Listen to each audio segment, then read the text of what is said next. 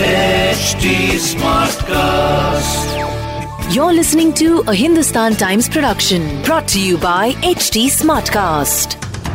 The ICMR has declared कि plasma therapy या convalescent plasma treatment जो है it's not really going to be beneficial for anybody suffering from covid 19 इसका क्या मतलब होता है और क्यों आईसीएमआर ये कह रहा है? खास करके पिछले कुछ महीनों से आपने कितने रिक्वेस्ट देखे हैं सोशल मीडिया पर प्लाज्मा डोनेशन के लिए? Let's find out what behind the story Sachin Kalbag के साथ मुंबई स्मार्ट न्यूज़ पर Sachin Kalbag is the executive editor of the Hindustan Times hi Sachin बताइए, प्लाज्मा थेरेपी को कैंसिल क्यों किया गया है?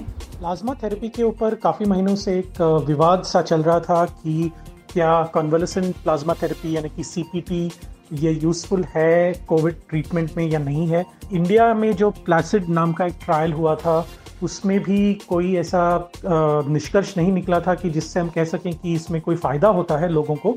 और जो प्लाज्मा थेरेपी है वो काफ़ी सारे डॉक्टर्स प्रिस्क्राइब कर रहे थे। आईसीएमआर जो है कि Indian council of medical research ने अक्टूबर 2020 में ही ये कहा था कि उसमें ज़्यादा कोई फ़ायदा नहीं होता है कोविड 19 के पेशेंट्स को।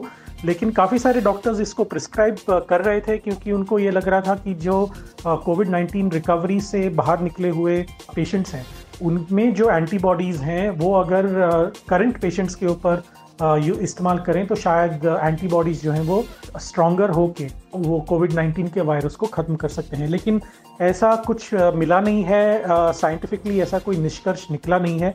अभी लैंडसेट नामक एक बहुत ही रिस्पेक्टेड जर्नल ने ये पब्लिश किया है स्टडी मई चौदह तारीख को, जिसमें कहा गया है कि नया जो ट्रायल हुआ था रिकवरी नाम का एक ट्रायल हुआ था, उसमें भी यही पाया गया है कि कॉन्वेलेसेंट प्लाज्मा थेरेपी से कोई भी फ़ायदा नहीं होता। उसमें ना कि मोर्टेलिटी रेट यानी कि मृत्यु दर कम होता है ना कि लोगों को कोई फ़ायदा होता है in terms of staying in the hospital तो अभी उसके बाद तीन दिनों बाद सत्रह uh, तारीख को आ, हमारे जो इंडियन अथॉरिटीज़ हैं उन्होंने ये कहा कि अभी ट्रीटमेंट प्रोटोकॉल से प्लाज्मा थेरेपी पूरी तरह से निकाल दिया गया है। उससे कोई फ़ायदा नहीं होता लोगों को कोविड 19 पेशेंट्स को।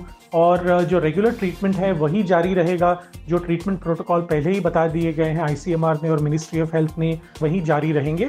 और अभी करंटली जो नए ट्रीटमेंट प्रोटोकॉल है, उसमें से प्लाज्मा थेरेपी को हटा दिया गया है। मैं जानती हूँ, पिछले कुछ महीनों में there have been many people okay चाहे वो यू नो प्लाज्मा डोनेशन के ग्रुप्स हो, चाहे वो रेडियो स्टेशन हो इन्फ्लुएंसर्स हो सेलिब्रिटीज हो, जिन्होंने लोगों से रिक्वेस्ट की थी कि आप आगे आकर अपना प्लाज्मा डोनेट करें। And I just want to say at this point please don't hate on them simply because देखिए कोविड नाइनटीन ये इतना नया यू नो वायरस है जिसके ट्रीटमेंट में लोग हर किस्म की ट्रीटमेंट जो है ट्राई आउट कर रहे थे and we are all in this together and we're all learning. So thank you everybody who did try and help with plasma. You know, चाहे वो एक ग्रुप हो चाहे वो एनजीओ हो चाहे वो वॉलंटियर्स हो एंड चाहे वो डोनर्स हो बहुत बहुत शुक्रिया because you believe that you could make a difference फ़िलहाल के लिए of course now that we know that plasma treatment is not beneficial for the treatment of covid nineteen I would request you कि आप इस पर ज़ोर ना दे या ज़ोर ना डाले if you have any further questions when it comes to plasma donation या plasma therapy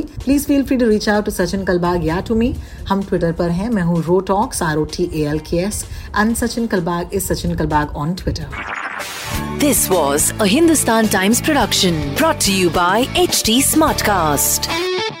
HD Smartcast.